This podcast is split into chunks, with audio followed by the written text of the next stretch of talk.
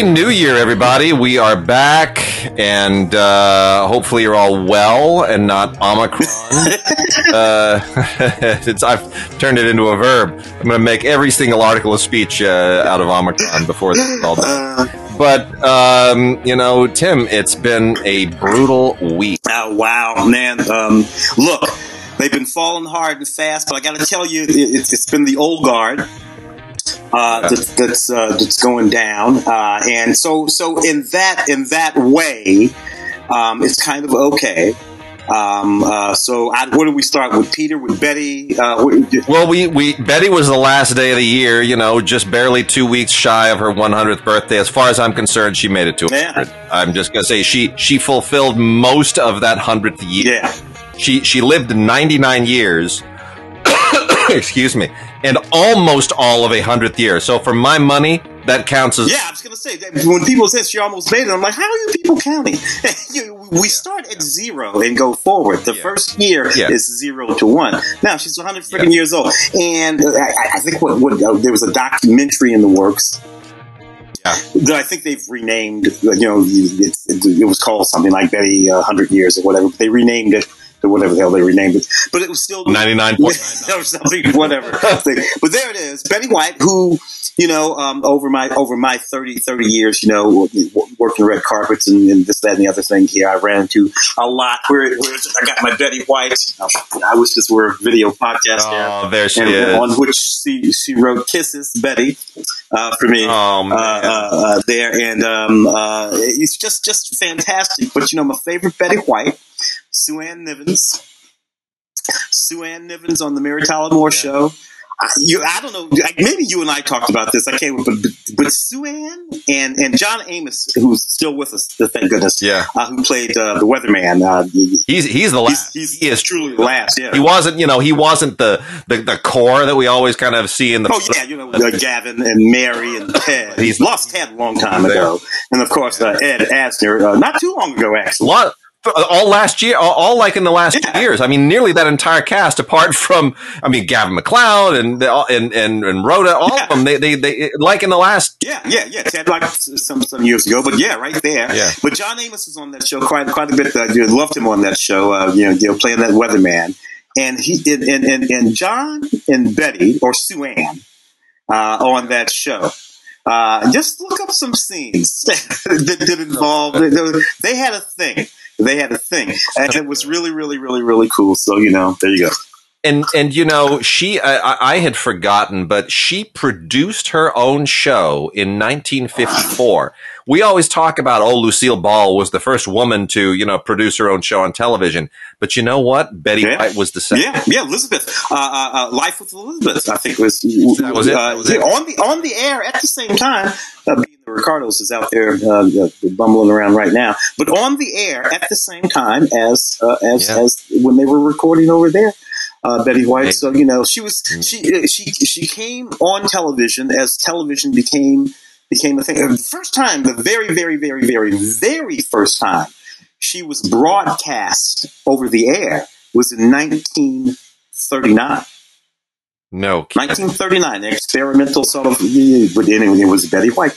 So there you go, Betty. Uh, and then uh, what, what do we got? Peter, Bogdanovich. Peter, Peter Bogdanovich. You and I used to run into Peter Bogdanovich all the time when we were part of a of a, of, of, yeah. of a different press organization. Uh, yes, and and uh, and and Bogdanovich was interviewed. We weren't part of it, but Ray interviewed Bogdanovich for our documentary Schlock in New York and uh, he's a. I'm thrilled that he's he's just a wonderful part of it. Uh, Roger Corman's now the only surviving interviewee for our documentary. Yeah, wow. makes me feel. Yeah. But but Bogdanovich, you know, was and what I didn't realize. You told me this. You know, I was looking at that photo. Uh, that that famous photo of you know obese Orson Welles when he was practically homeless and he was rooming with Bogdanovich and they're shopping for groceries in that cart filled with junk food. And Bogdanovich is, you know, just a young mm. man and Orson Welles is like a fat old dude wearing an ascot. And I thought, that's where he got the ascot. yeah. He borrowed it from Orson. And then you told me you heard it first. Oh, yeah, absolutely. So told me himself. I, I, I, I, I had a bunch of opportunities to, to chit chat with Peter. Uh, you know, cross velvet ropes and red carpets or sit down interviews with this, that. Cat's Meow. What was that, 2000, 2000? yeah, something yeah. like that was not his way. I think he had a doc. He, he did a documentary, a doc about I want to say Buster Keaton, maybe. Uh, uh, well, a couple of months ago. Uh, not, I mean, boy, he's a, few years ago.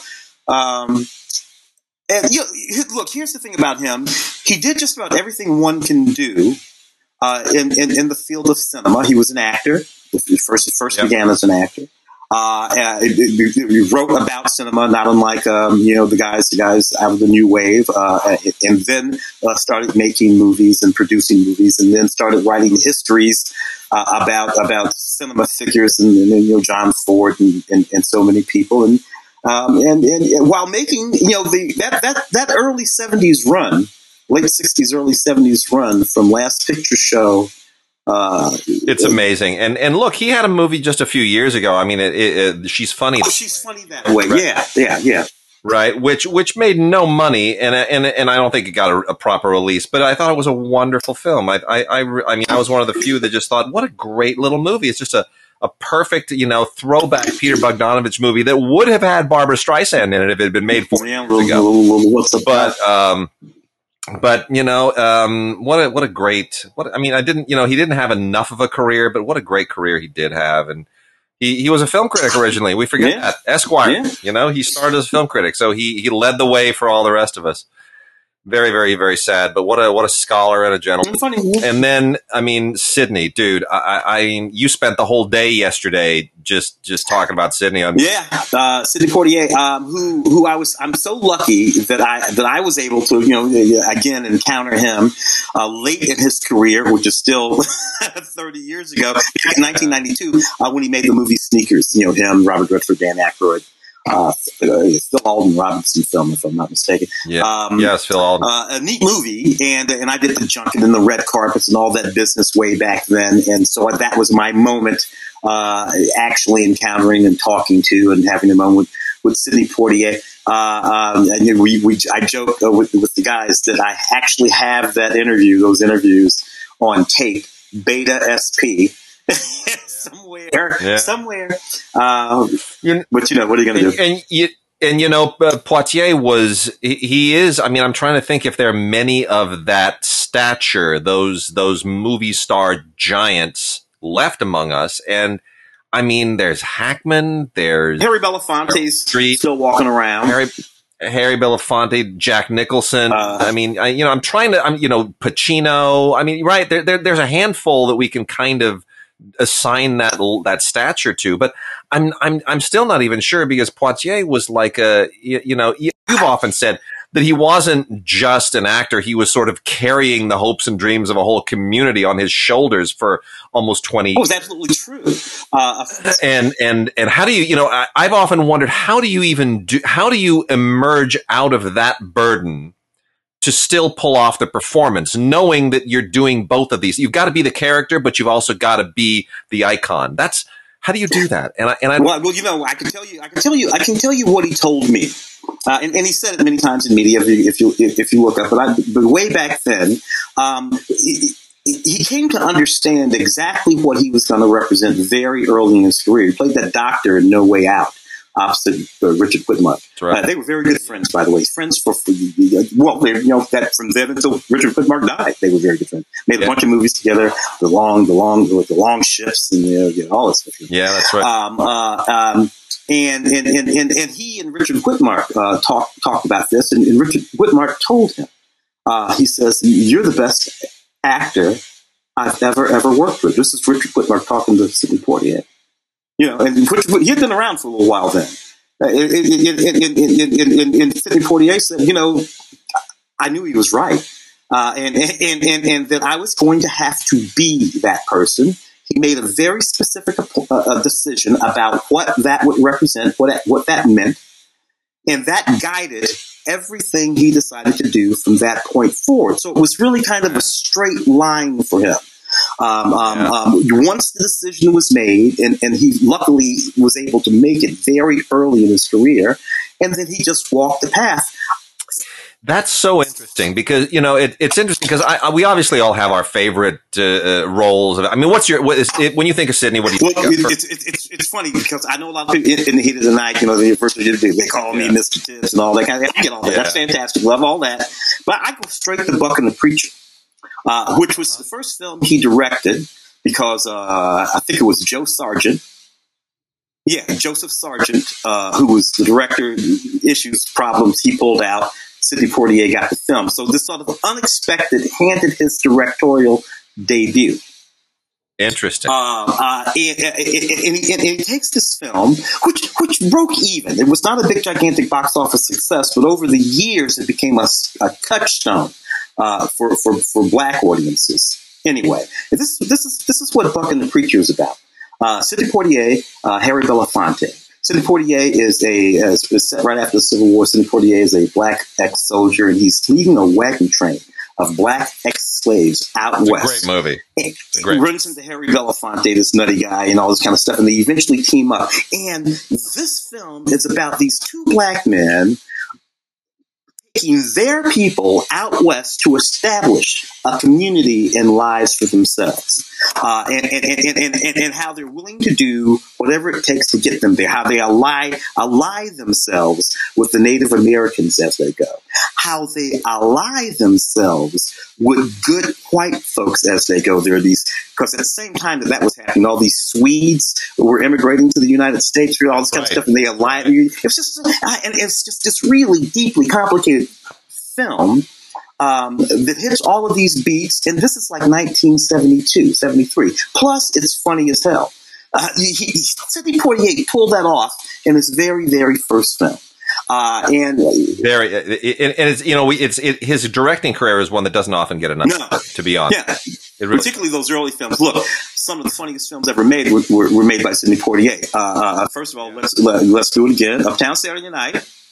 Let's do it again. Uptown Saturday. Oh my God! Still funny, by the way. Still hysterical. Let's do it again. Uh, uh, uh, one for the money. And then when he started working with Richard Pryor, one of the funniest Richard Pryor films on earth, Richard and, and Gene Wilder, Stir Crazy. Yeah. That's a Sidney Poitier film. You know, it, it, it's, it's just, you know, really goes, goes a long way, man. Well, eh, you know, when I think of it, I go to, um, is the Blackboard Jungle. Oh man. What a wonderful movie. You know, because the, eh, somebody, I was talking to somebody just a couple of days ago. I was talking about um, The Awful Truth as the movie where Cary Grant discovered Cary Grant. like, right? Like, it's in The Awful Truth where Cary Grant says, Oh, this is who I'm going to be. And, and, and you, you see it happening in that movie with Irene Dunne. You see Cary Grant figuring out his persona because who Cary Grant was in movies is not who Cary Grant was in his private life, but he had to figure out who he was going to be for millions of people. Mm-hmm. And and I think in in in Blackboard Jungle, I got that same thing out of mm. You know, as as this young kid who's supposed to be kind of a delinquent, but he's not going to play the delinquent, right? He's he's he's giving him a certain dignity that would that was not on the. Oh yeah, oh yeah, Glenn Ford film. He's playing Glenn Ford is yeah. the teacher, and and and, and, and, and, you know, yeah, Sidney Poitier and all these kids in this room. You know, as, as, and then then what's interesting about that? X number of years later, what does he play? To Sir with Love. Now That's right. he's the teacher with all of these British kids. Uh, just, and, I'm just, I, you can watch those two films back to back and see how they inform each other.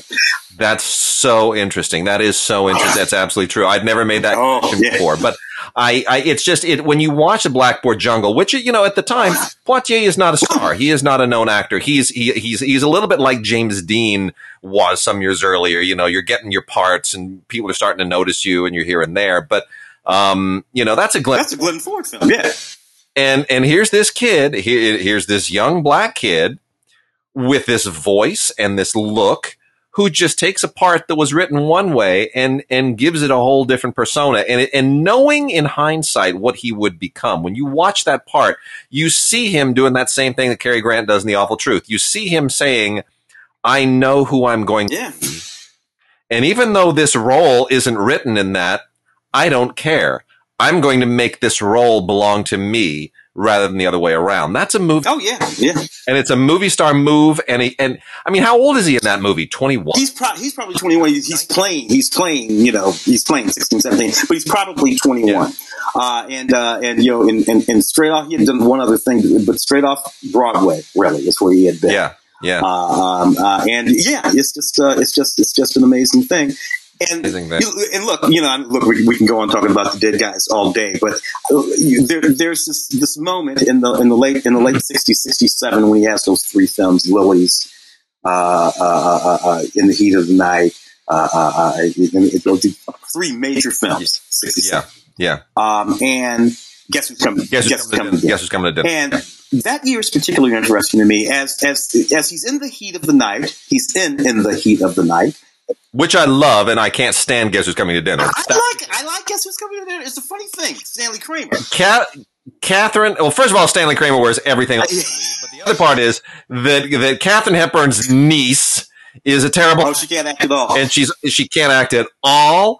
And that whole movie, all I can think of is Sidney. Why are you with? it's not worth it. it's just not. She's not worth it. It's not worth the trouble. Le- I will not. I will not defend her.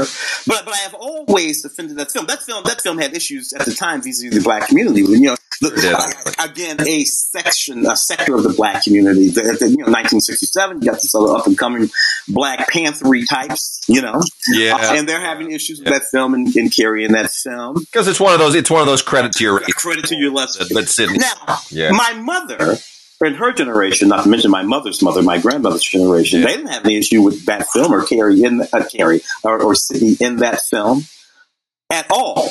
Uh, there was a generational divide about that, and, and it's funny that, yeah. that, that, that divide continues. You know, as I, you know, in 1967 I was six, so obviously I didn't see that movie then. I saw it years later, and and I saw a different thing.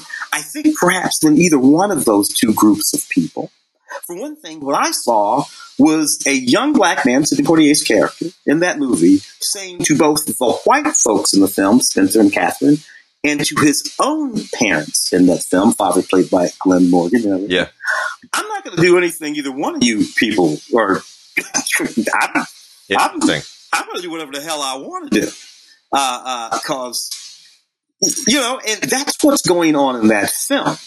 Uh, and um, but you know, but you know, various different generations thought it took. But literally that same year, he's in in the heat of the night opposite Rod Steiger, and there's a scene in that film, and you know the scene I'm about to, to, to, describe. Everybody's seen it. We talked about it earlier. Uh, but but you know when when that when that old when that old white judge down south slaps him, and Sidney Poitier immediately Virgil Tibbs immediately slaps him back. That was a slap across certainly Black America. And oh, it it, it it, it and you know I I, I, t- I told you this in email because I, I just watched the film you know about a year and a half two years ago, and and and it still holds up because what's going on in their eyes and in their faces fills in mm. blanks. Even if that context it does not exist today, their their acting brings you into the context. You're absolutely right. Lives forever in that, right. and it's it is it's just a perfect. Man, for people who don't know, that was not in the script. Uh, he, he, was supposed to get slapped and, and, and walk away. Uh, uh, and, uh, and, and and it was Norman Jewison, right? Norman. No, and, and yes, it was Norman. In fact, Norman Jewison told me that whole story too. I, I you know I interviewed Norman Jewison did, did an evening with him some years ago, and um, uh, I have a, you know his signed book upstairs too, which yeah. is just lovely. But he even said that was Sidney's idea. Yes, and and Sidney said he, he said, you know what, I, I I can't allow this to happen. This is just not what that character would do. And and Jewison said, okay, okay. Yeah. like, like do do it do what he would do. You know, Jewison had no problem with it. Jewison was like, absolutely, and, and didn't tell him. Didn't, you know, only he and Norman knew. and so when you right, when right. when Slap they get slapped. And what I love is that all those actors, the old, the old, the old butler standing behind them over there. Yeah. None of those, the judge plainly did not know. I love those professional actors just stay in the scene, man. Just stay in the scene. I they just stay in the scene, man. So, I'm like, now see, those are professional actors right there. You yeah. gotta love it. You gotta love yeah. it. All right, I guess yeah. I'm over myself. well, and then and then you know, oh yes, the show Marilyn Marilyn Bergman just died today as we are recording this. Uh, great lyricist, uh, you know, married for over 60 years to her husband Alan. Uh, speaking of "In the Heat of the Night," you know, lyrics to that great Quincy Jones song, uh, the all the songs for Yentl, the Michel Legrand music, "The Way We Were." I mean, their work with Streisand was was extensive. I mean, they just they were they were an amazing songwriting duo, and and what a love story yeah. too. I mean, over sixty years married, writing, working together. You know, that just almost never works in the film business. And, uh, uh, you know, lovely lady, and she will be dearly missed. And, and I feel that, uh, you know, as often happens with couples married that long and that age, that Alan is not perhaps long for this world as well. Well, yeah, yeah, you know, uh, they walk, they've been walking hand in hand for all this long. Uh, and and you know, speaking of t- ages, we we did this in email too. We were making mention. I mean, look how I mean, Steven Spielberg is seventy five. Yeah. Woody Allen is eighty six. Yeah. Ridley Scott and Morgan Freeman are 84. William Friedkin is 86. Even Meryl Streep is 72. Gene Hackman is 91, pushing 92. Uh, I mean, the, you know, this is a whole generation that is uh, going to age out in the next 10 years. You know, it, it, you know, you know, Lou Gossett Jr., I mean, uh, what's amazing is, you know, how many of them. Uh, I think Gene Hackman has retired. But you know, Clint Eastwood still out there swinging. Yep. Uh, Lou Gossett yep. Jr. still out there swinging. Betty White, right up until she actually dropped dead, still out yep. there swinging. Yeah. Uh, um, uh, and so it's kind of amazing that Woody, you know, you know, yeah, working when allowed, and, and, and and so on and so forth. So that's kind of amazing. And and and and yes, they're they're all way at the back. And Peter Peter Bogdanovich, he was you know more more or less still working. I mean, he wouldn't he would not working. You know, still still yep. busy. Uh, um, uh, old man, old man. Um, uh, uh, uh, uh not Reiner, but the well Reiner, but the, oh oh yeah, um, and, and, and, Brooks, and Mel Brooks, you know, both literally still working.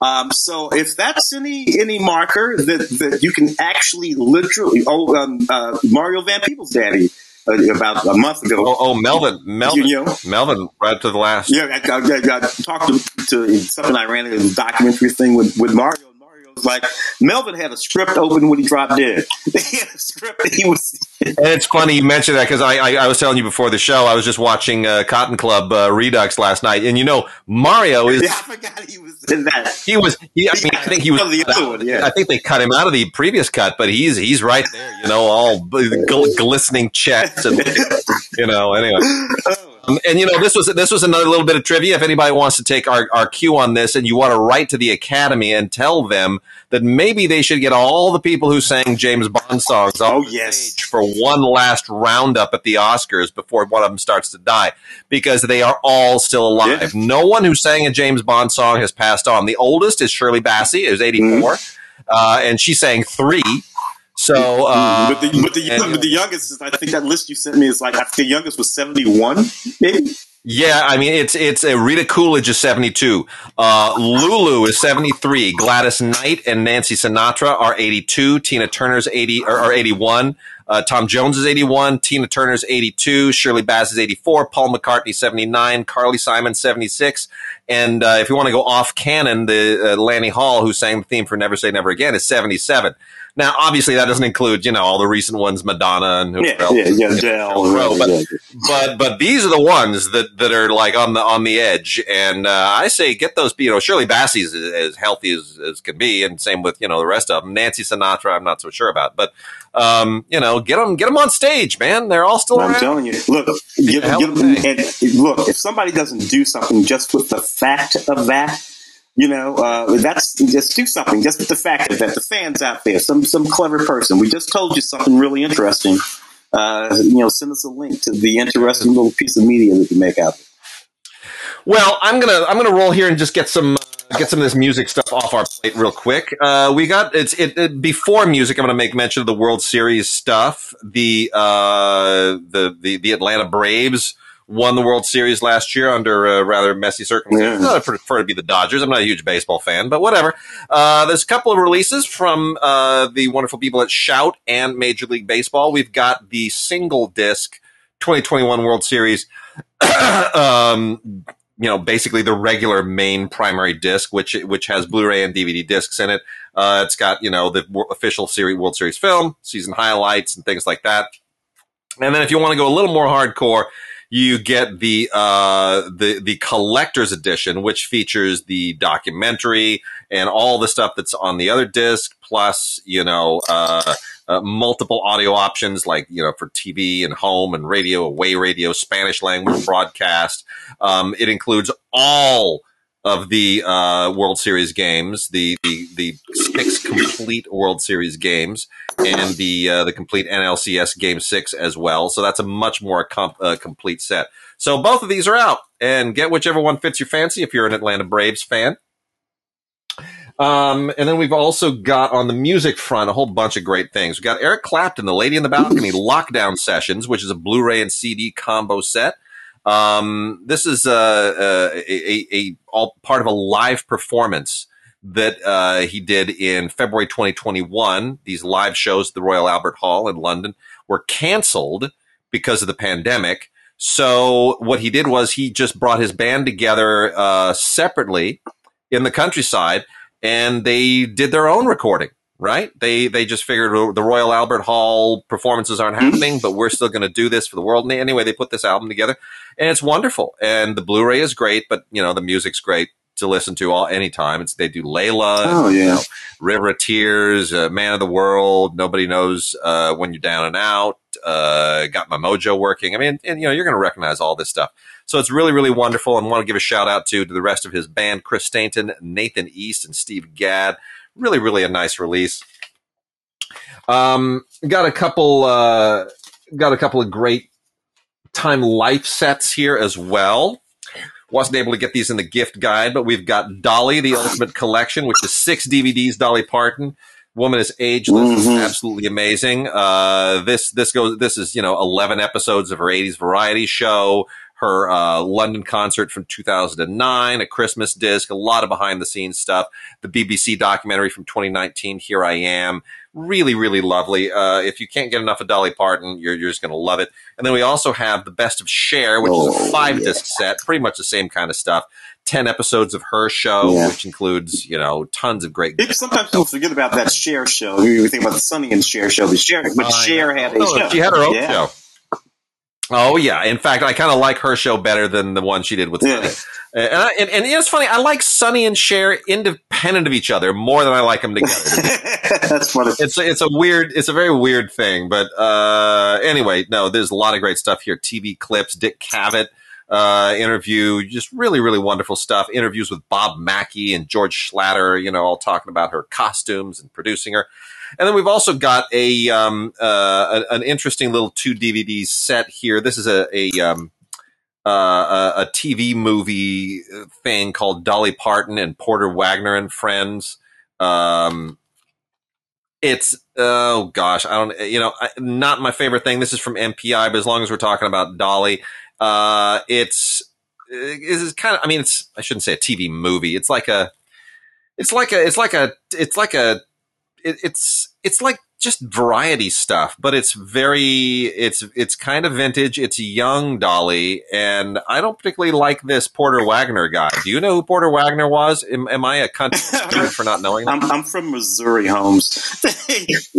so yeah, I know who Porter Wagoner is. Porter Porter, Porter was the guy that wore those suits, very loud, very western, with with the danglies from them and the with the boots and the whole thing, and he had the blonde pompadour. That's Porter. Okay. And, and that was not his name, Porter Wagner, for God's sake. Oh, I'm sure. Well, anyway, basic, basically, this is like, I guess, TV in 1967, late 60s. He had a TV show. Dolly came on to be part of the TV show, and that's basically what this yeah. is. But it's. But she has always credited, I mean, to her, to this day, Dolly Parton will credit Porter Wagner for giving her her start. He's, he's, well, good yeah, for her. Good for her. That's what this is. But I, I recommend the other Dolly yeah. set. This, this, one has this one has Porter Wagner, and he's a, he's a little. Yeah, weird. he was. He was. Uh, he was. He was kind of like the Liberace of country music. There you go. That's what bugs me. I knew something bugged me. Uh, we also have uh, Genesis, the Last Domino. Um, this is uh, a this is all kind of a behind the scenes thing for the Last Domino tour, and uh, it involves obviously a lot of dealing with COVID and everything else. And Genesis doesn't Phil Collins and those guys. Yes, and and I'll say the the one thing that I found, I mean, it's very interesting. And it's it's nice to see Genesis putting it back together, and the show looks great and all of that. Phil Collins obviously not playing drums because he physically is yeah. not able to. He's had a lot of physical challenges in in, in the last it, years. It, was it MS? I can't remember. Yeah. It's it's something degenerative. It's something degenerative. But but that's the thing that I found really deeply troubling about this is just seeing what has happened to, to Phil. He's not the Phil yeah. Collins we remember. Yeah. And so it's great that they're they're getting the band back together and doing this tour and prepping it, and it's very impressive. But there's a there's a sadness to it as yeah. well. Uh, and then uh, just kind of fly through a few more things from uh, the people at Naxos. We got a few few great classical music uh, tidbits to throw your way. Idil Biret Beethoven playing the sonatas Pathétique, Moonlight, Waldstein, Appassionata. This is on DVD, not Blu-ray. There's also an Ode to Joy uh, bonus performance. Idil Biret, absolutely uh, wonderful. Um, then we've got uh, the Taming of the Shrew as a ballet with the Ballet of Monte Carlo, choreographed by Jean Christophe Maillot. This is from Opus Arte. Um, I, you know, I, I don't know that I really get Taming of the Shrew as a ballet, hmm. but I'm sure it works for somebody. Shostakovich wrote the music. Uh, I, I kind of prefer it just as a just as a play. I like ballet, but this one's a little bit strange to me.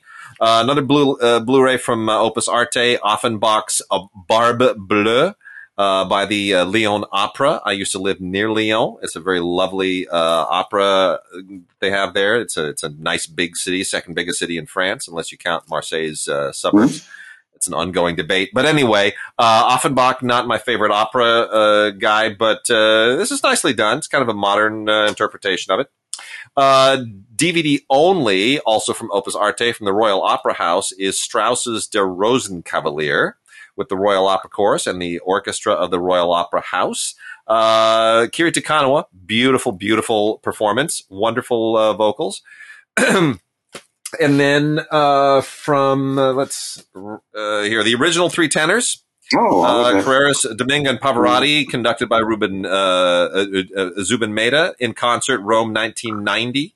Uh, this is from uh, C Major and Decca. This is absolutely beautiful on Blu-ray. Don't miss it if you want to revisit that amazing evening uh, in 1990 in Rome. This also includes the brand new documentary from Caracalla to the World, which puts everything in perspective. But this is one of the great evenings of all time. If you do not own any classical music on Blu-ray, this is a great place to start.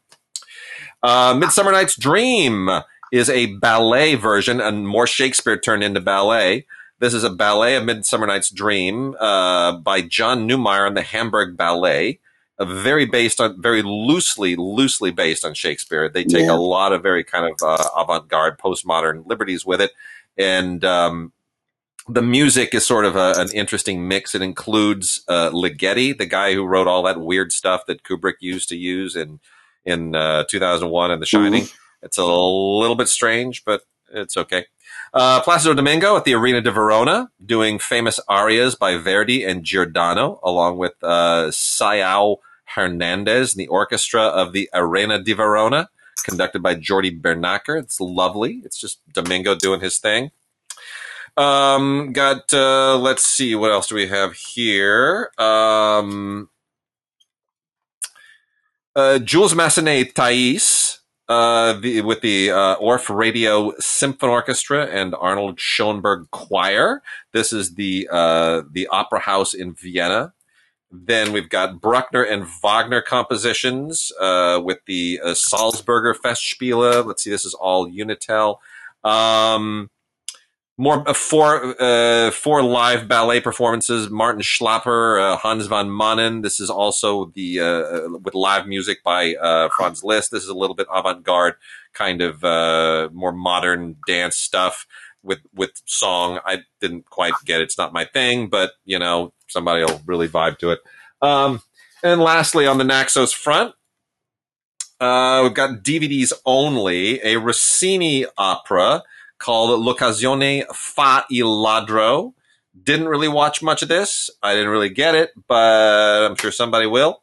Reynaldo Hahn opera called Ciboulette, which is uh, very nicely staged. Uh, seems to be kind of deliberately kind of funny. This is done with the opera for, uh, in Toulon, the symphonic opera in Toulon, where I did hmm. live, mm. and I never had any idea there was an opera house. I don't know. I don't. I don't know what that says about me. Uh, Rossini's L'Equivoco Stravagante. I'm sure I'm murdering all the Italian here, but you know. Yeah, yeah better, better you than me. Uh, yeah, and Jean Baptiste Lully's Atys, A T Y S. And then lastly, uh, Jean John Joseph Casanea de Mondeville, uh, an opera called Titon et l'Aurore. Never heard of it. Don't really know what to make of it, but um, you know, for the opera fans out there, there you go. That's your that's your uh, that's your opera scratch and your your ballet scratch. Boom boom. Um, Tim, should we talk about the fourth? Yeah, man. Because for one thing, I noticed two evil eyes. Uh, uh yeah, Two Evil Eyes, Dario Argento and George. Yeah, Romero. yeah. 1990, 1990. I did the. Um, uh, I, I, wrote about about those movies, that movies, that set of movies uh, based on the Edgar Allan Poe. Uh, there, Adrienne Barbeau and Harvey Keitel, and you know, yeah, uh, those were those were pretty cool, kind of kind of Americanized, uh, you know, giallo it, it's very it's very interesting that George Romero and Dario Argento would come together on something like this. this is from Blue Underground, who's doing so much great, really cool, culty stuff. Uh, full 4K Ultra HD looks, you know, um, so good that you can tell it's fake blood. I don't know what it is about blood in Dario Argento movies. Yeah but it just it it doesn't look like blood that that I that I no no and, and it never did and was never meant to and uh, and uh, and and it's, and it's but but it is it, it is it is it is purposeful there uh, and, and, and plus Adrienne Barbeau I was going to say that again yeah there you go that's all yeah. I need to know that's all I need to know well, it is, uh, yeah, you know, and and and Harvey Keitel. I mean, it's uh, it's certainly an unusual film, and Martin Balsam is in this too. E.G. Marshall as well as John Amos. Is yeah, yeah. So lots of extras here. Uh, most of them on on disc two, but it's all you know interviews and and uh, and a little bit of behind the scenes stuff, but primarily interviews with just about everybody, including Pino Donaggio, which is very nice. Uh, before we get to the biggie here, Juice. Mm. Man, 1992 did the junkets for that too. My first time Man. sitting down across from Tupac Shakur and and you know, my wife worked as an accountant on a on a Tupac Shakur film. Uh, oh, Bullet, yeah, with with, with Mickey yeah. Park at, at, one point too. A really amazing, really a fascinating guy. You know, one of those just troubled artists who just brings so much. Like the art comes from the baggage, but the baggage also hinders the yeah well dude, short, literally shorten the life it was it was I, the, the day that i talked to tupac shakur uh, he was 19 and I was 29. We were literally, I was literally a, a decade older than him. And and I realized that we was over at the, that, that hotel on Hilgard, the fancy hotel on Hilgard at the corner of Hilgard and LeConte in Westwood, not far from UCLA. Uh, and and I was sitting down to talk with. I had already talked to Ernest Dickerson and Omar Epps and all those other kids that were in Juice. Tupac's first movie, Ernest Dickerson's first movie, uh, and and Tupac had a swagger and and, and, you know, and I won't I, I, won't go into the specific things that he said as he entered the room, but they were things that I knew that as a 29 year old black man I would never say walking into a room full of white people. you know, yeah. Tupac not only said them, he said them really loud. and then he sat down, uh, and we had this wonderful conversation in which he quoted passages from because uh, he played he played Hamlet at, at that high school with Jada, and uh, he quoted all that kind of stuff in Macbeth, and not only didn't just quote them, but actually understood what they were about. Uh, and, and, and we talked about all kinds of things, and I thought to myself, this kid, this is a new generation of young black men. Um, uh, he's not from the NAACP, a mind is a terrible thing to waste, Martin Luther King generation. He's from a different generation. And this is the thing that this, that's true about that generation. They did not care what anybody thought about them or expected from them at all, even a little bit. Not black people, not white people, not anybody. They were going to live their lives full, whole, and complete. Interesting that 30 years old, earlier, Sidney Poitier was making the exact same point uh, in, in, a different way. In a, in a different way, you know. And, and, and these kids were just louder and had wilder haircuts, uh, and uh, so you know, I don't know, a super interesting thing. so many contradictions in him, and uh, they all kind of come out in this performance. Mm-hmm. I mean, it, it's it's a it's a hell of a film, and uh, I'm glad it's on Blu-ray. I mean, it's uh, you know it's it's one of those films I wouldn't have expected to show up on Blu-ray, but it's got a lot of great uh, featurette stuff on here. Obviously, music video um, and uh, and some interviews and you know EPK type stuff really very interesting commentary with Ernest Dickerson, by the way. Oh yeah, who, who you know migrated from being Spike Lee's cinematographer to directing with this film, and, and does a great job putting his own stamp on it. And you know, this is a this is a, tougher, more rugged film than uh, than I think even Spike would. Oh yeah, but all yeah, you know, all these people went on to have yeah. careers. Omar Epps and, and, and Queen Latifah's in that movie, and uh, and then we've got and then we've got Dune, oh, man. which which you can watch on uh, HBO Max, or you can get it on the 4K Ultra HD and and throw it up on Movies Anywhere. And I'll tell you, I watched the um, uh, I, I, I took a look at the streaming uh, the the the stream that is available on HBO Max versus the on call stream you can pull up from Movies hmm. Anywhere mm. versus the on call stream from Apple and the on call stream from Vudu. It's very interesting I think Apple looks better than all mm. of hmm. them. I think Vudu looks second best, HBO Max next, and then Movies Anywhere last. Oddly enough. Well, what's what's the nature? Of, is, are we just talking about resolution? Or, yeah, okay. Compression, compression. It's just compression. It's all of them are 4K. Uh, obviously, the disc looks the best. Sound is the best from the disc. If you want to really come close to experiencing this anywhere close to IMAX, and nothing will it will equal the IMAX version of this, which is just blows you out of the back of the theater. Uh, but you know, uh, you, you got to get the disc. It's it's still a very impressive film. But let's talk about this for a second because you know this is considered uh, one of the Oscar front runners and and whatnot. But Tim, how do you feel about Dune? Well, you know, so that Dune, and then uh, uh, David Lynch's Dune. Uh, and then I suppose you got that TV Dune uh, with uh, you know whoever, uh, which my wife also. Um, and and so you know these Dunes we have right. So you know my um, and, and, and, it's funny. So you know after watching that Dune, I decided to go back and watch David Lynch's Dune. And I, I, I had a better time. Obviously, this is a much more sophisticated Dune, a much more, but I had a yeah. better time rewatching David Lynch's Dune. That was infinitely more entertaining. and and I have to say, you know, Lynch's Dune is the complete story. This is now the beginning. Yeah, it's going to be another one of those. Yeah. This is there's going to be two more. They two more. greenlit them. I don't know what they were thinking because this thing ends on a cliffhanger. It doesn't really go yeah. anywhere. It's sort of you know this is literally like a first act of something. So it, it, there's no payoff here. It's all itch. It's all set. Yeah. So we really got. I, I, feel guilty almost even reviewing this thing. I mean, does it work? Well, I don't know. I got to see the next two films to see if it works. Well, you know, Avatar, the first Avatar worked, you know, however long ago that was.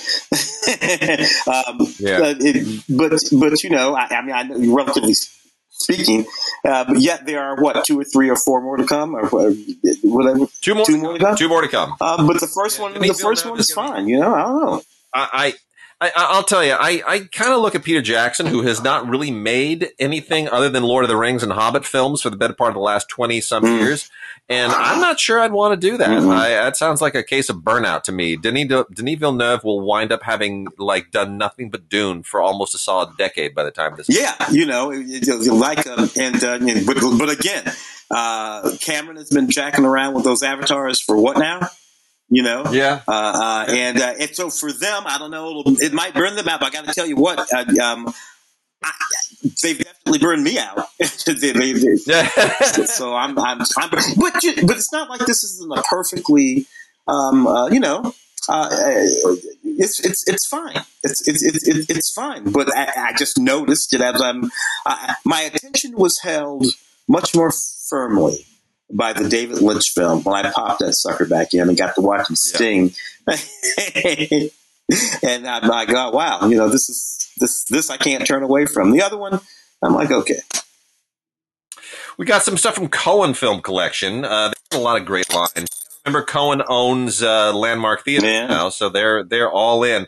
Got a couple of releases from their classics of British cinema line. Uh, the first is is an old Terence Young film called Corridor of Ooh. Mirrors, which is a new digital restoration looks just freaking gorgeous. I mean, it really does. It almost, I mean, you put this on the right TV, it'll look like a nitrate print. Absolutely amazing. Um, uh, it, you know, it's a, it's a, it's a, uh, an, obs- it's a nice period piece, an obsessive artist story. Uh, the very first film that Terence Young ever directed. So, you know, you don't, he, it's not the same guy who'd go on to do Dr. No and, and other things. It's very kind of neorealistic, uh, or, or not neo, but, uh, uh expressionistic. Mm. Sorry.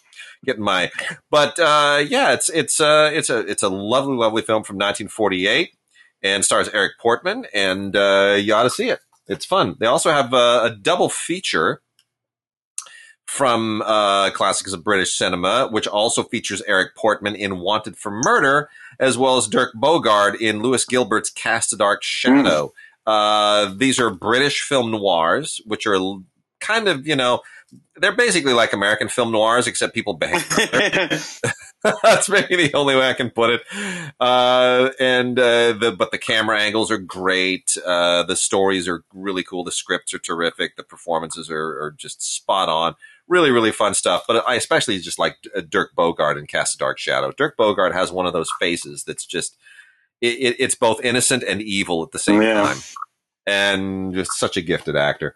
Uh, from the Merchant Ivory Library, we have uh, Pierce Brosnan, The Deceiver. Oh yes, which I think is you know takes place in India, and uh, it's it's one of those uh, you know jewel in the crown type uh, British Empire things. But I actually think this is a really really sharp. Oh yeah, yeah, uh, late eighties, yeah. yeah, this this ages much better in my memory than I remember it, and um, I I really like it quite a lot looking at it in, in hindsight. It was not directed by uh, James Ivory. No. It was a Merchant Ivory. Meyer. Ismail Merchant produced it, and Nicholas Meyer. That's right, Nicholas Meyer of Star Trek Two fame uh, directed it. But it's certainly one of his better films. And Pierce Brosnan looking dashing, wonderful and then East lastly, Indian. Uh, it, it's really good photography. Yeah. And then uh, last one from the Cohen collection is a classics of American cinema digital restoration of uh, It Happened Tomorrow with Dick Powell and Linda Darnell and uh, you know I'm a big Dick Powell fan. Tim knows yeah. that. A lot of a lot of reasons for that. I've grown to be very familiar with Dick Powell's oeuvre. um, but uh, but yeah, no, this was uh, uh, directed by Rene Clair, the famous French director, and uh, it's uh, quite charming. You know, this is he was not able to go back to France during World War II, so he made some films in the U.S. and this is one of them. And Dick Powell just always tremendously charming and, and sweet. And Linda Darnell, really underrated uh, actress yeah. again. So uh, it happened tomorrow. Really, really fun. French art house director uh, doing uh, doing wonderful things with uh, an American cast. Uh, Tim, let's let's get into the the the criterions here. Oh. First up, the the immortal red yes. shoes on 4K Blu-ray 4K Blu-ray combo set. Um, I mean, the red shoes have never looked. Oh wow, Alan Pressburger. Oh man. man. this movie, this movie, this movie. Yeah. It's it's it's so gorgeous. This is, I, I, think, is this is this Martin Scorsese's favorite film? Oh yeah, well yeah, I think so. He, well, yeah, because you know, yeah, obviously. Um, his his his editor, uh, uh, uh, uh Thelma. Oh, uh, Thelma. Thelma, uh, married to uh, Michael Powell. right, right. That's right. That's the yeah. connection. I always forget that.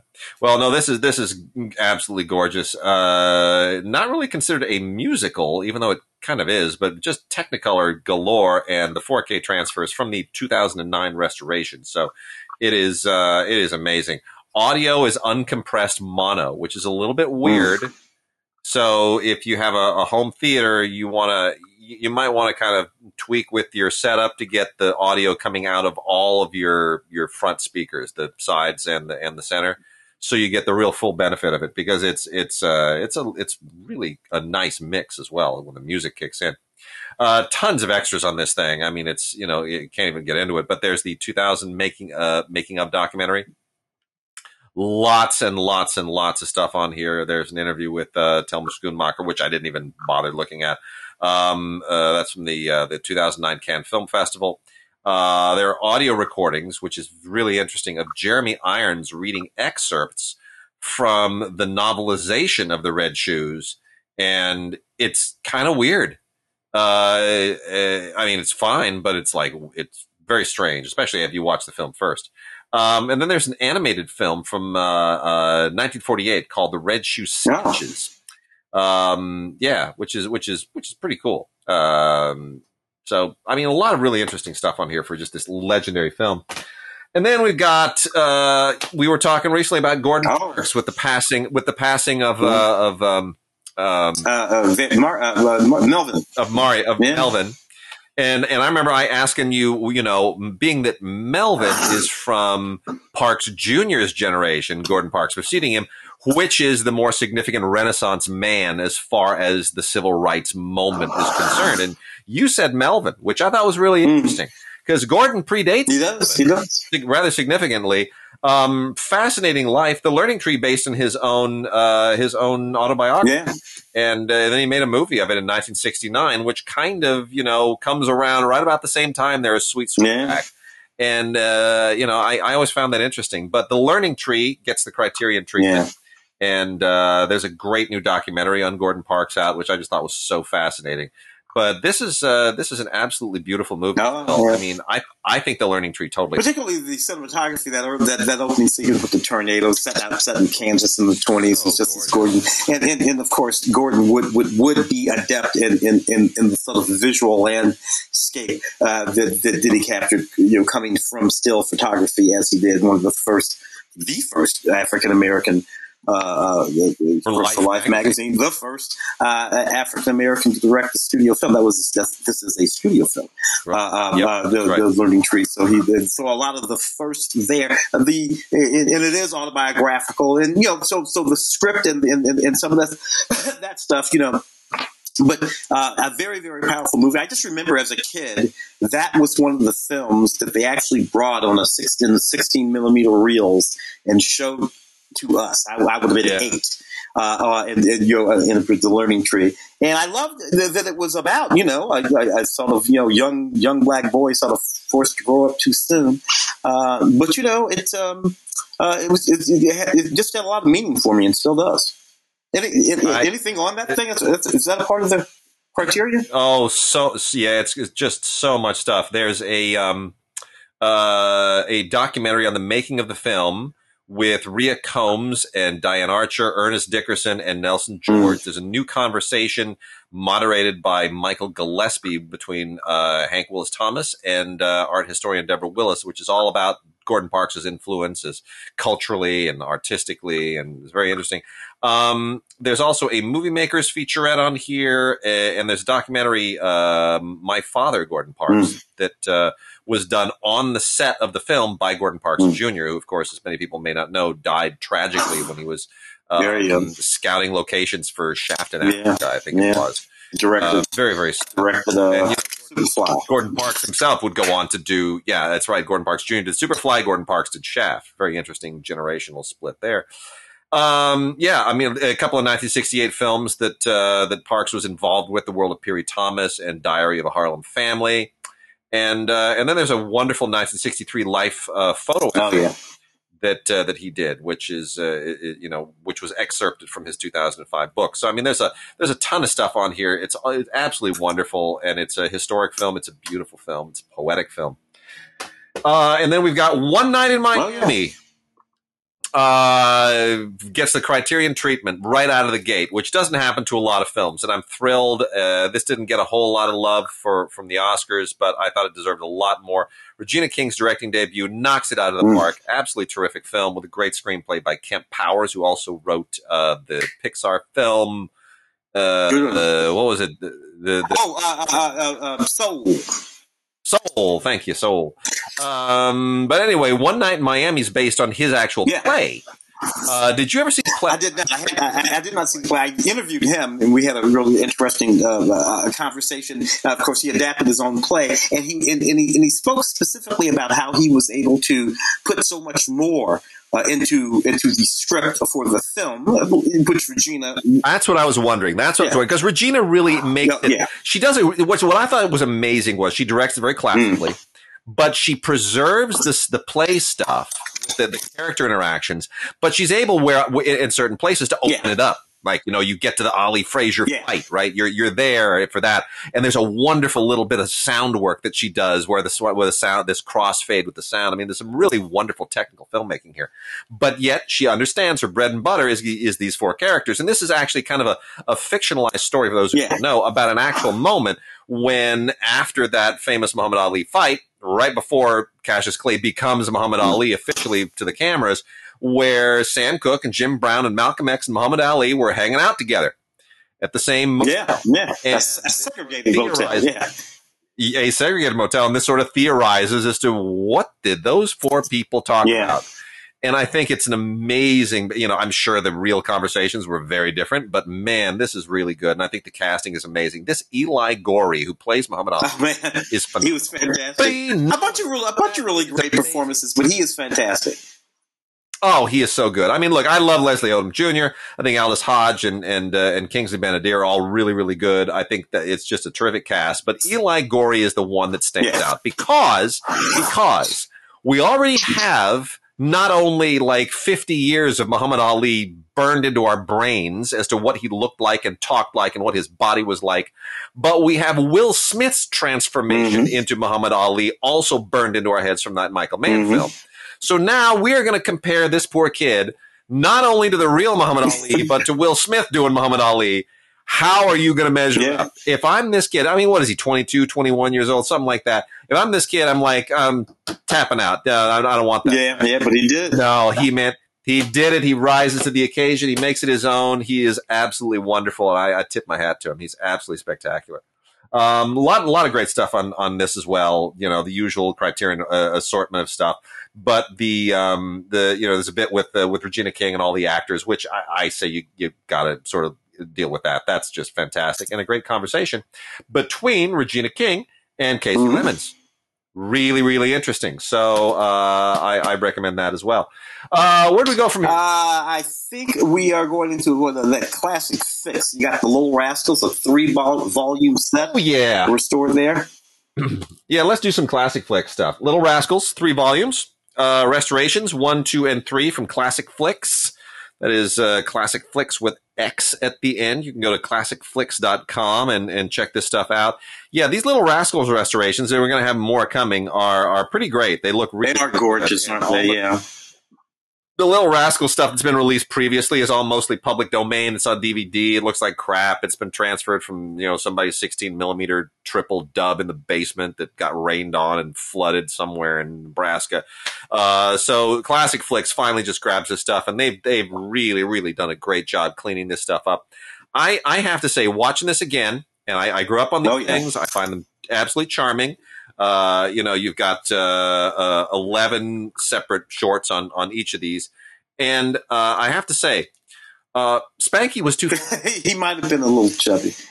I, I, watching this now, there's a part of me because you know we're all about health, yeah, no. and and and, and I, you don't really see obese kids that age anymore to at least not where I live. And I'm looking at this and I'm like, ooh, like, you know, ooh, child, child, child service. There's a problem. What's going on? There's a problem with uh, kid. I mean, was was Hal Roach like, like, was he doing a number with the craft services table? Was he uh, feeding the pork? I mean, man. I, you, look, you, you couldn't get away with Fat Albert you, you oh. anymore either. First of all, you couldn't call that kid Fat Albert. Yes, that, that would be yeah. so inappropriate. And then oh. there's of course the problem that Fat Albert weighs 300 pounds. What the hell are we doing? Oh man! but I'll tell you, Jack, Jackie Cooper, seeing little Jackie Cooper uh, is, is no, yeah. so, so he's wonderful as a kid. And you know, I, my Jackie, I didn't grow up with Jackie Cooper here. I grew up with Jackie Cooper. Yeah, the, you know, yeah, Superman. Superman. Yeah, the, the, yeah. Yeah, right. As the editor of the, the paper, Daily Planet, Daily Planet, and Superman. Uh, so you know when you see that face imposed on a little kid, and you realize what a great actor he was, just so. Was Dean Stockwell a rascal? Dean Stockwell was a rascal, was not? Yeah, he was. Yeah, he was. He was. Uh, Dean Stockwell was a rascal, and so was Robert Blake from the very, very last class. Those have not yet been. Ah, so. we lost Dean not too long ago. But okay, interesting. Uh, Robert Blake still. Yeah, so more more will be released, but boy, these are uh, these are these are pretty great, and uh, you know, early early talkies, yeah, and uh, they're they're a whole lot of fun. Uh, also from Classic Flicks, we have the Abbott Costello Show season one mm-hmm. on Blu-ray, looking great. This is from 3D Film Archive and Classic Flicks, uh, working also with the Library of Congress. Some really funny stuff here. 26 episodes in a three-disc set. Uh, the other seasons soon to come. They have been released before, but they look better now than ever. And then uh, we got some old movies on Blu-ray and DVD. One on Blu-ray, two on uh, DVD. I wish they were all on Blu-ray, but they can't do it, I guess. Uh, this is all from the Silver series of their movie classics. The uh, the one on Blu-ray is World War II spy thriller called International Lady, which I had never seen before. Actually, quite fun. Not you know amazing from 1941. Uh, kind of a you know a um, a, a, a, World War II is underway. The United States has not yet entered uh, entered the war, so this is kind of a um, a spy thriller designed to be a little bit of a of a, a propaganda mm. film, and uh, deals with you know uh, these these saboteurs and uh, an FBI agent working with a guy from Scotland Yard to you know played by Basil Rathbone. I mean, it's it's fine. Uh, you know, it's it's it's fun and a little bit mindless and, and does the, does the job. And then on DVD only, we've got a screwball comedy called Young and Willing mm-hmm. from 1943, and then a uh, romantic western uh, called Silver Queen from 1942. And these are these are a little bit kind of unknown films, but they're worth checking out as well. George Brent, who who's also in uh, uh, International Lady, is is a star of uh, uh, Silver Queen and uh, you know there's some there's some fun stuff in Young and Willing as well. I mainly because it's got a young William Holden, Ooh, yeah. Hayward, and Eddie Bracken in it, so it's a really really good cast. Uh, so you might want to check that out. And uh, that's that for classic flicks. Cool, cool, cool. Film Detective, uh, Flight to Mars. Life at Oh, I'm sorry. Yeah. Oh, yeah. Oh, yeah. Yeah. Yeah. No, go ahead. Well, uh, Flight to Mars is the, is the biggie. Yeah, 1951. I, I just always dug that film. It was, it was just, I just thought it was a lot of fun. Uh, uh, so what what's what's on that? That's Film Detective. Only a few. Only yeah. Only a few special features. Uh, it's a 4K restoration. It's a it's a Blu-ray, but it's a 4K restoration. Uh, a couple of documentaries. One, uh, Walter Mirisch from Bomba to Body Snatchers and Interstellar Travelogues, Cinema's First Space Race. That's very interesting. Walter Mirisch, by mm-hmm. the way, is 100 years yep. old. He made it. He made it to where, you know, we're hoping that. Oh, and by the way, we should point out today is the, as we are recording this, is the 99th birthday of Larry Storch. Larry Storch, yep. Larry Storch. Corporal Agarn also uh, started with Forrest yep. Tucker, his, his, uh, his F Troop star on uh, the original Ghostbusters TV show, which has nothing to do with the no, but uh, yeah, that was that was a Sid and Marty Krofft thing. But yeah, he's 99 today. No, Walter Mirisch is 100. So uh, that's all there is on this. But yeah, uh, you know, this was one, of Walter Mirisch's genre pieces, and uh, it, it's kind of cool. Uh, the the effects really do hold up, don't they? Yep. Yeah, there's an audio commentary by Justin Humphries. Um, then we also have Hercules and the Captive Women. I don't even know what to say. couldn't make no. you can't even have that title there. you just can't. Uh, this was from that era of Hercules movies, 1961. Uh, you know, it's one of those Italian Hercules movies. Yeah. They were they, they were basically doing spaghetti westerns. Yeah, togas. It's uh, there, there's there's just nothing that works on this thing. It's just it just it makes no sense. These are just excuses for Italian bodybuilders to get work and for Italian women to wear as little. I think that's that's uh, what because I used to ask, why am I watching all these Hercules movies, and then I realized, oh, it's because these women are wearing. that's why I'm watching these movies. That's what's going on. The the the art the artwork alone just makes me laugh. I mean, it makes me so laugh, and I have to describe this. There's a tagline: "Could she subdue this giant man with her sorcery?" And here's the picture. You have a picture of a man from behind, waist down, wearing like one of those little Roman, right? So like just barely below manly parts. And he's holding and he's holding an upside down goblet with the wine dripping out of it. And through his legs, you see this woman with her hand in a bikini with her hands bound behind her back and her head conspicuously right peering up at his groin. It is so it is so risque. I'm looking at this, I'm like, did they actually advertise it with that work? Are you kidding me? It was me? on the wall in front like of a theater. That's fantastic. Oh my goodness yeah. gracious! And then we've also got an old movie from uh, Film Detective called A Life at Stake with Angela Lansbury and Keith Andes. Uh, this is, uh, you know, uh, one of those Angela Lansbury movies that nobody's ever heard of. Uh, but it's, it's, from 1955. It's perfectly fine. It's, uh, it's a little indie production that, you know, kind of a mystery thriller, quasi noir thing. Um, eh, you know, it, it's got a lot of noir uh, cliches in it, but it's okay. You know, Angela Lansbury is not exactly a femme fatale, but she does a good job. And uh, there's some great extras on here, including a commentary by a film scholar named Jason Ney or Nye N E Y, and uh, it's it's good. It's mm. good. Uh, let's talk for a second about these um, um, Mill Creek uh, VHS oh, yeah. throwback jobs that they always do, where make it you know like they make it look like an old VHS. Kevin Sorbo as Kull the, Conqueror. I had for that's what got him hurt. Oh yeah, oh yeah, yeah. That was uh, what did you say? Uh, yeah, mid mid mid mid nineties or something like that. Yeah. Yeah, something like that. Tia Carrere, yeah, all those. Yeah, yeah, so, yeah. Yeah, I'm I, kind of, kind of. A, I, I've totally forgotten. I thought Hercules was the no, first thing no, no, did, but no, it was called. No, Harvey Weinstein. He, he looks exactly like Hercules, but yeah, cool. Well, that's what did it. He he was good without a shirt.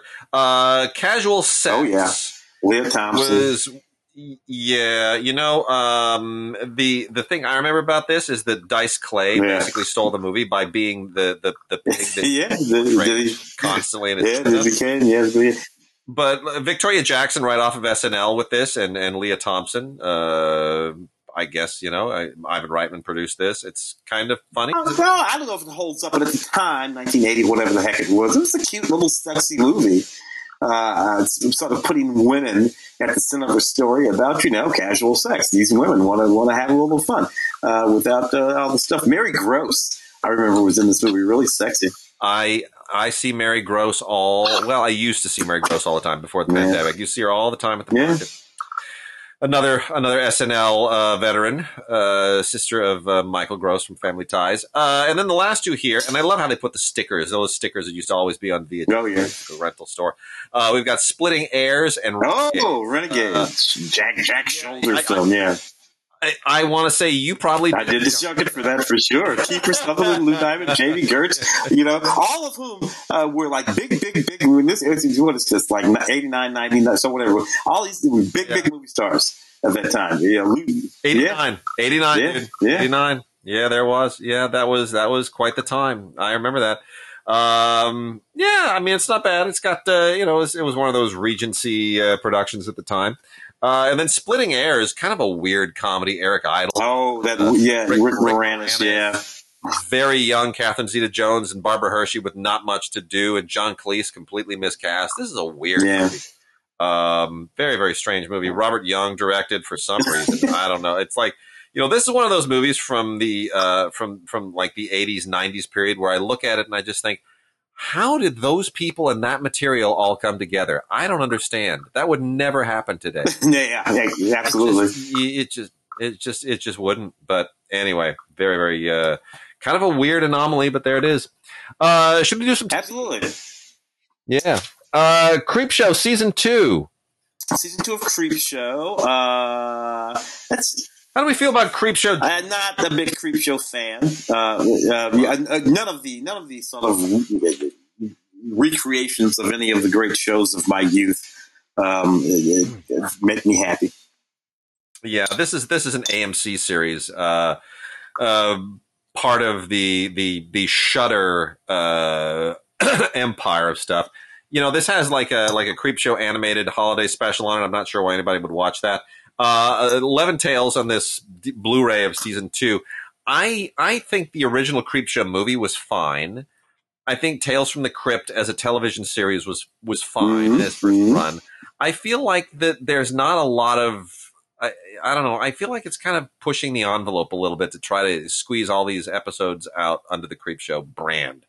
Um, I don't know. It just doesn't doesn't quite work for me. But a lot of people on this thing, Kevin Dillon and Ted Raimi, brother of uh, of uh, Sam Raimi, uh, C. Thomas Howell. Um, who else is on this thing? Uh, uh, Molly Ringwald shows up. Denise Crosby, Keith David, oh, real throwback. Kiefer Sutherland just talked about Kiefer Sutherland. Yeah, uh, you know, I, I, guess season two, but there it is. Anyway, uh, you know, it's not my taste, but again, it, it wouldn't have made it to season two if people didn't absolutely mm. love it. Well, I, I, see that. Uh, I see that Rick and Morty Steel book from what is, yeah. what is it? It's like season five. Season five. season five steelbook, Blu-ray, and a uh, a digital code, which will get you a a, a Vudu uh, access if if nothing else, so you can watch your Rick and Morty. I'm not a huge Rick and Morty fan. I know people who love this. It was funny for a while, but the joke gets old.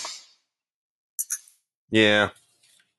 We also have the Prodigal Son, the complete second season. Uh, didn't really quite latch onto this either, to be honest. I probably should have given it a little bit more time. Uh, I, I and, and I think I under I, I, think the reason that I didn't quite latch on it is because the whole uh, Silence of the Lambs was the first time that we ever were exposed to someone to the psychological aspect of profiling, mm-hmm. right? That was the first time, and then we had a few movies with profilers.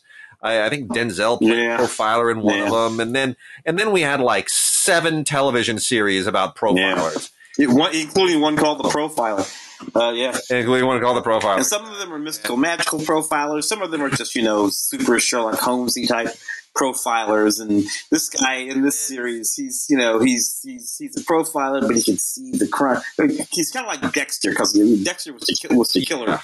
I guess he was a coroner or whatever it is. It was the same kind of thing. Uh, uh, so yeah, you know, he can see it from the perspective of the killer. You know. So so I I think it's a nice move that they added Catherine Zeta Jones season two. She does bring something.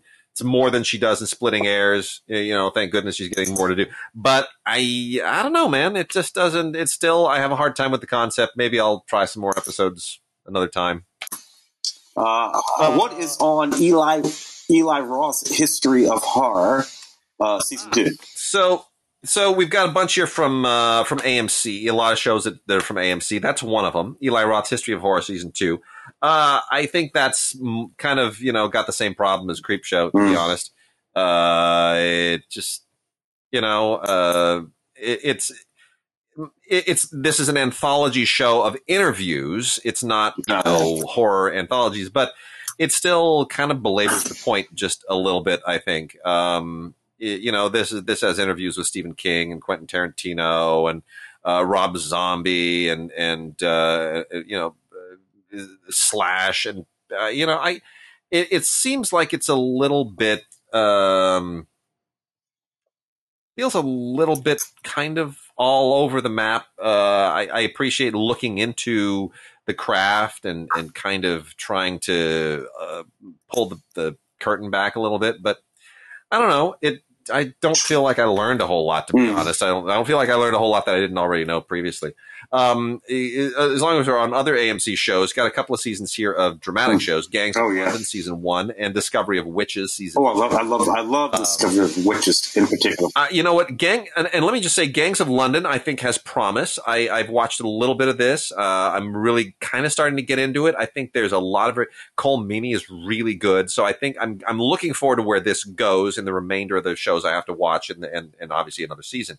But yeah, let's talk about Discovery of Witches for a yeah. second. Um, really a good looking uh, Elizabeth Beef in uh, London, and it just is so gorgeous. Uh, the way they shot it, yeah, it's it's it's it's it was just so uh, a, a, dramatic romance, really, but it's just so well done. There are a lot of these uh, running around. Well, some look better than others. It's based on some. It's based on some books, I guess, by someone named Deborah yeah. Harkness, whose books I've no. read. I'm sure no, no, books you probably love them. But yeah, I, I, think the recreation of London, that that whole uh, uh, Shakespearean era, Elizabethan era London, is really very sharp. I mean, they, they it's just beautiful. Ten episodes, and they pour all of their their money into the into the production value. It's really very sharp. Absolutely, very very very very sharp. Uh, yeah. Let's see what other things we got here. Uh, what is we got some PBS. You got some PBS stuff there. It's, it's Baptiste uh, Grantchester. Yeah, Bat- Baptiste and Grantchester. Baptiste season two on DVD, and Grantchester the complete sixth season is a part of the masterpiece series uh, Masterpiece Mystery. Uh, both of these, uh, Masterpiece Mystery. Uh, you know what? You know what I love about Baptiste? Uh, it's just a great cast. Just a great cast. Tchéky Karyo uh, and Fiona Shaw, two, I mean, wonderful actors that did, you know, were great in movies in the '90s, and they're not doing TV as often is the case. But they're just they're just really great actors, and I I think it's a I think this is just a wonderful wonderful showcase for the two of these. Uh, takes place in uh, in the underworld of Budapest, and uh, Budapest is a great backdrop for for anything. But Very, very cool. I like I like Baptiste. Grant Chester's been on for forever. Yeah. Um, I, am a little I'm growing a little bit tired of Grant Chester. Um, whenever I watch it, it kind of feels like they're doing the same thing. It's a little bit like Law and Order, but whatever.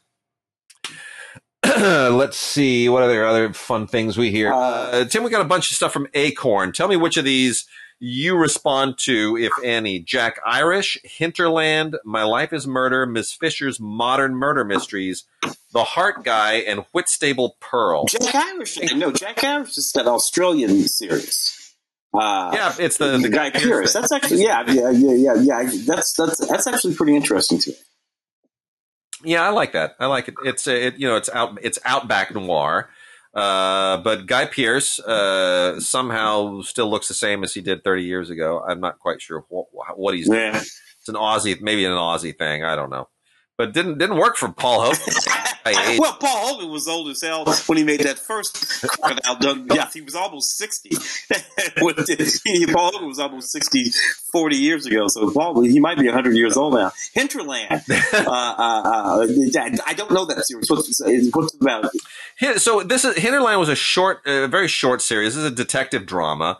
Um, I, I, it, I, I, I like it, but it's it's a little bit derivative.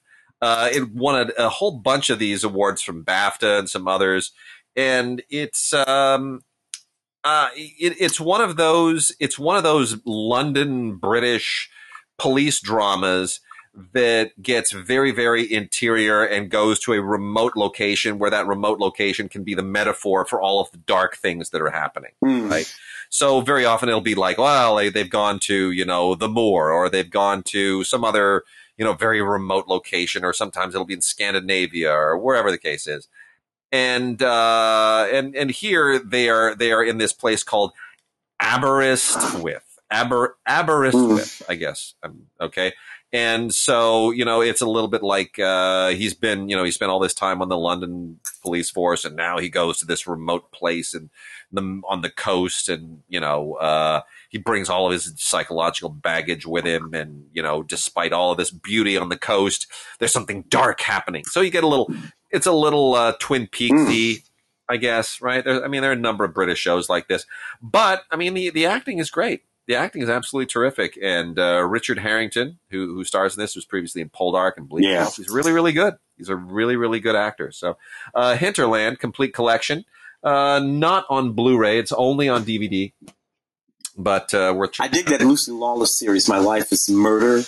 Um, uh, she's, she's a yeah, ex cop or whatever it is. Uh, Lucy Lawless. Oh, yeah. That's that's that's a good one too. Um, uh, that's is that a part of the Acorn Excuse me. My life, yes, my life is murder, and, and it's funny because she doesn't even look like Lucy Lawless anymore. Yeah, Xena warrior princess, as it were. I know it's kind of kind of weird for for an Acorn show, but uh, yeah, I mean, we also we all, we often forget that Lucy Lawless is not an American, no. right?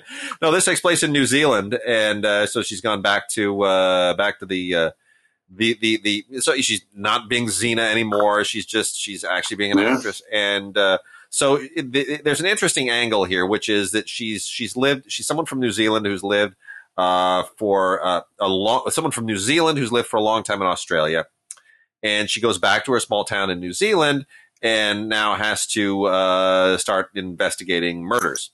And uh, you know, she has this woman played by Ebony Vag- uh, Vagulans from The Heart Guy who's her partner, and you know, uh, it, it's uh, it's perfectly serviceable as far as a kind of British style mystery series that is now transposed to New Zealand. Um, but I mean, you know what? Lucy Lawless is great. She's very different. Yeah, it's just not. Yeah. It's not. It's kind of, it's, I think it's kind of fantastic. Did we do the Heart Guy yet? The, the Heart Guy season we five? have not. Yeah, it's uh, that's just on DVD. That's just the that's just season five of the Heart Guy, and that's been there's not much more you can really say about that. Uh, Rodger Corser is still playing the uh, the heart surgeon on this show, and uh, you know it's uh, it, it's fine. It, it's a you know it's a freaking medical show, and they are pretty much the same the world around. But I, I am waiting for for Rodger Corser to show up in something here, some movie or something somewhere. Uh, we also have uh, more murder mystery and Whitstable Pearl. Oh yeah. which is which is which is uh, also fine. Some good acting here as well. And then uh, Miss Fisher's Modern. Oh, I like that one. It's, it's set. It's set. Yeah. In, it's set in uh, Melbourne in the '60s. It's so. It's yeah, so. That's that's what's the the fashion. Oh yeah, fun, yeah. It? Fashion's great. Uh, yeah, that one that one's really really fun. This is the this is eight episodes in series two, and uh, really nice period recreation there. It's really really good. Uh, I, I am inclined to believe that Joel Jackson's character on this, the reason they named him James Steed.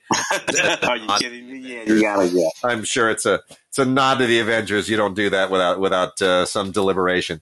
Um, you know what? Uh, I real quickly, are there any other TV things that you want to dive into? Yeah, yeah, I think we're pretty good there. Uh, let's see. Just, just a couple of, you know, real, real fast here. Let me just um, pull these out because these are kind of uh, a little bit of a major thing because uh, we're going to run out of time here momentarily. But the there are three from the greatest teleplays of all time mm. series. Uh, which are really interesting because a lot of this stuff people don't realize that there used to be a thing called live no, uh, where they would do these teleplays. And there's some really, really good ones here that have been released in this series. There's a trilogy featuring Paul Newman, uh, The Army Game, The Rag Jungle, and Five in Judgment. Uh, David Susskind produced all of these. David Susskind, huge yeah. producer. We, you know, get a lot of these David Susskind things. But uh, Five in Judgment, The Rag Jungle, The Army Game, all of them television, you know, hour long TV plays. Uh, Five in Judgment's only about a half an hour, but uh, all of them featuring uh, Paul yeah. Newman and and uh, you know really peddling his his his uh, practicing his craft in the mid 1950s. And uh, what's interesting is Five in Judgment co-stars a young Jack yeah. Ford, looking pretty great. He's not yet, you know, you, are like, oh, that guy's gonna be on Hawaii Five And and then we also have uh, Harvey, not the movie, but a TV uh, version of it with Art Carney, Fred Gwynne, Elizabeth Montgomery, and Charlotte oh, Rae. Wow. Are you kidding me? Yeah. Right? uh, directed by my old professor, George Schaefer.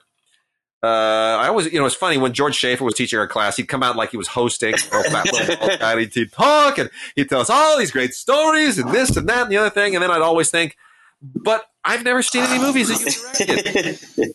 I, I, like literally, I've never seen a thing you've directed, and you're talking about all these stars you've worked with. This is like, you worked with them all on TV, doing yeah. on TV. Uh, but you know, uh, Art Carney is terrific. Uh, very different interpretation from Jimmy Stewart in the movie, and uh, this was originally a stage play. Yeah. So very, very, very fun. Um, and then the last one is The Power and the Glory, oh, wow. which is very intense. Uh, Laurence Olivier, Julie Harris, George C. Scott, Patty Duke, Keenan Wynn, and Roddy McDowall. Come yeah. on. Directed by Star Trek veteran Mark Daniels. Oh wow, fantastic! It's great. Uh, and this is this is uh, takes place in the 1930s during the uh, a period where there's a lot of tension in Mexico and about a Catholic priest who who uh, is, goes to Mexico to be a bit of a missionary. And uh, Laurence Olivier is is really pretty great, you know, under with all the political and religious tumult going on in Mexico at the time. It's pretty pretty great and uh, and then there's like this, you know, then somebody's coming after him to kill him, and it turns into a little bit of a noir, and it's kind of weird, but that's okay. Uh, it's well, it's it's uh, it's it's pretty nicely done. Mark Daniels directs the hell out of it. So uh, let's see. What else are we? We gonna? What else do you want to cap off with there, Tim? Uh, let's see. Uh, just under new.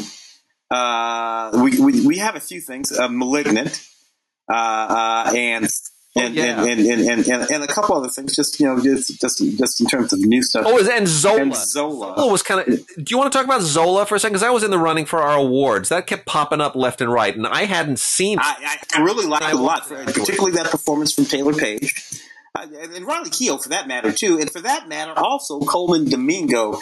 Uh, it, it's, it's, sort of like this, this, based on this sort of loosely told true story. This young black stripper who meets this young white stripper who thinks she's a young black stripper, and they go on a road trip to Florida uh, together, uh, and, and end up in a, in, in, a, in a, wacky caper film. It's sort of like loosely based on a true story. And it's just it's just a couple of uh, a great performances and a really dashing uh, sort of bouncy film that's mostly funny. And, yeah, it's I, I was I mean I hadn't you know I I, I didn't get to it because nobody was raving about it, and then everybody started voting for it on the on voting day, and I'm like, well, why didn't you say so? Because yeah, I would I would have prioritized it. But yeah, I, I love Taylor. Oh, she's fantastic. She's absolutely wonderful.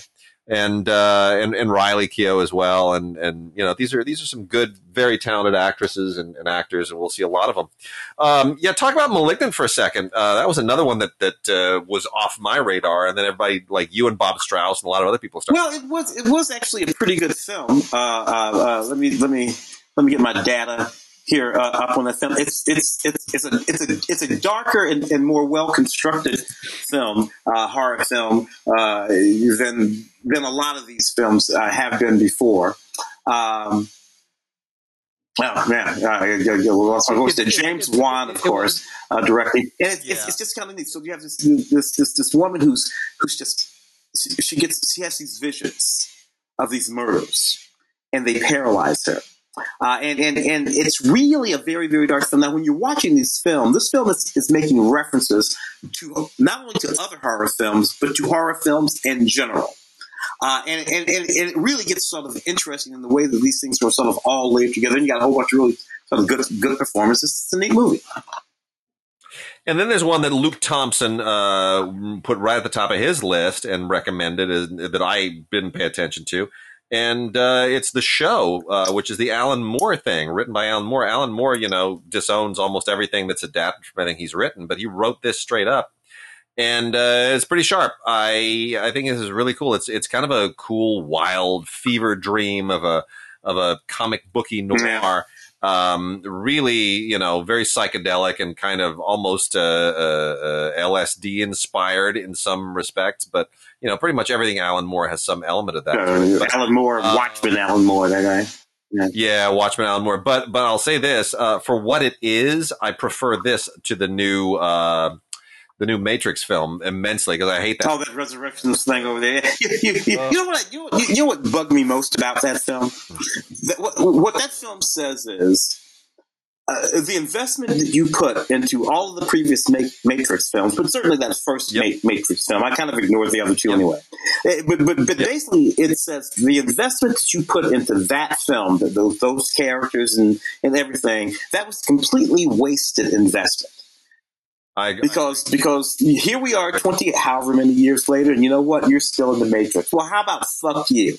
Uh, uh, if you know, I can't stand that. That just really, really, really bugs me. And uh, and then and, and then it sets you up to keep you in the matrix forever. Yeah, it's uh, a little bit of a betrayal yeah. that I was not yeah. fond of. Yeah. You know, there's a here's a film that uh, before we, we run out of time, I really want to give a give a good shout out to uh, South of Heaven, a a and you know, one of the problems that I have with Jason Sudeikis is that he's he has the Will Ferrell mm. problem coming out of SNL, mm. right? Which is that he has a funny face. and and and you know, for him to play a dramatic character is a, he's got to invest a lot. He's got to dig himself out of your expectations of him, out of your preconceptions, mm. out of the the all the baggage that we have of him doing, you know, all the stuff that he's done, the the Jersey guy on the you know what up with that sketches and all the junk that he's done.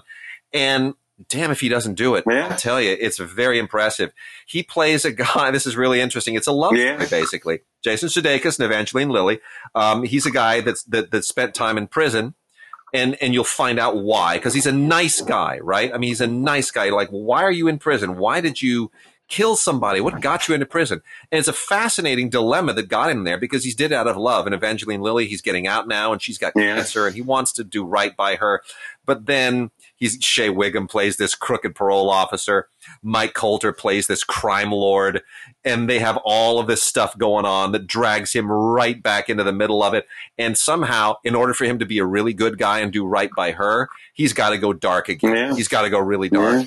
It's a really interesting psychological journey he does not fall prey to the funny stuff at all. I mean, he really, really he he cuts a he cuts a line right down the middle. I think this is a really sharp little movie, and uh, I, I, don't know how well it did theatrically, obviously because of the yeah. pandemic and everything else. But man, I really I, I really urge people to check this out. South of Heaven, uh, terrific little kind of micro noir, quasi romantic noir with Jason Sudeikis, Evangeline Lilly, Shea Whigham, and yeah. Mike Colter really good. Nice to see Mike Colter do something other than uh, well, not just Luke Cage and Luke or, or, or, or sort of just you know heroic guys. I like him when he plays a little you know figures it a little bit dark. Oh, he's he's he's plenty dark here. You know what? He's dark. he's dark with eh, but but yet caring because there's a whole he's a family yeah. man too you know like he's a he's a crime lord but he loves his family he loves his kid he, it's, he's, he's, a family man who wears v-neck sweaters a, gangster, a gangster who wears v-neck sweaters i should say but yeah you know uh, and and just to wrap out real fast here because uh, I want I want this is the the last thing I want to put on everybody's radar because and we may talk about this on the next show a little bit more. Um, we're starting to get Shaw Brothers movies. Oh yeah, that thing. And, yeah. Man, I'm telling you, the so first of all, we've got a, a great release here of an old Shaw Brothers classic, uh, Disciples of Shaolin, which uh, is is one that is far too often forgotten. Comes with a ton of extras on this thing. I think it's absolutely wonderful that they've uh, they put this together. It comes out with uh, both English and uh, Mandarin audio on it uh, lots of notes and interviews, and it's it's just really really sharp. This is a a real Shaw Brothers classic. Great choreography, great fight stuff, uh, a good standalone film. However, and and good for regions A and B, by the way, if you're going to be you know recommending this to friends in in other regions. However, this is the one you got to. Oh yeah, the Shawscope Volume One boxed set. Which is like my dream come true. I've been waiting for this forever. Uh, the Shaw, the people who own the Shaw Brothers Library have not done the greatest job of exploiting it. So they're finally, finally through Arrow, we are getting these um, this, this, these amazing Shaw films. Thank you, Arrow. My goodness, really, really great stuff. Mm-hmm. Um, the the and it's the Celestial Library. The Shaw films belong to the Celestial Library, and this is what you get on eight uh, discs plus uh, two additional um, bonus discs, nine and ten, that have you know like music on them and you know they're CDs. The, the, the last two discs are CDs, but the the the official uh, eight discs, um, uh, the the DVD, the Blu-rays contain uh, the following films: King Boxer, The Boxer from Shantung, Five Shaolin Masters and Shaolin Temple on one disc uh, Mighty Peking Man, Challenge of the Masters, and Executioners from Shaolin, Chinatown Kid, uh, The Five Venoms, amazing, with Crippled Avengers on disc 7, and then on disc 8, Heroes of the East and Dirty hmm. Ho. H O character named Ho, not Dirty Ho. Don't don't get all you know jump ahead of me there. But um, it, these are an it's an I mean I can't even go into each individual film. They're amazing. They come with uh, uh, you know some interviews and some commentaries and a lot of great stuff on them. It's a really really great box set. It's amazing. It's volume one, so save your save your uh, your dimes because there are a lot more to come. There are literally thousands of these yeah, movies, so yeah. you might wind up with hundreds of these box sets. And that's yeah, baby. We are done. All right, uh, Tim. Let's uh, let's let's hope everyone you know stays well and whatnot. And we'll be back in uh, in a couple of weeks, and hopefully nobody else dies. Yeah, yeah, yeah. Hey, look, uh, cheers. Hoping that well, happy New Year to everyone. It's you know, it's a happy New Year to everyone, and to all of those out there who are near hundred or over. Uh, hang in there. I love it. Well, we got Bill Shatner. We got uh, we got a whole bunch of folks. You know, yeah, man, we got yeah. Hang in there, hang in there, Bill.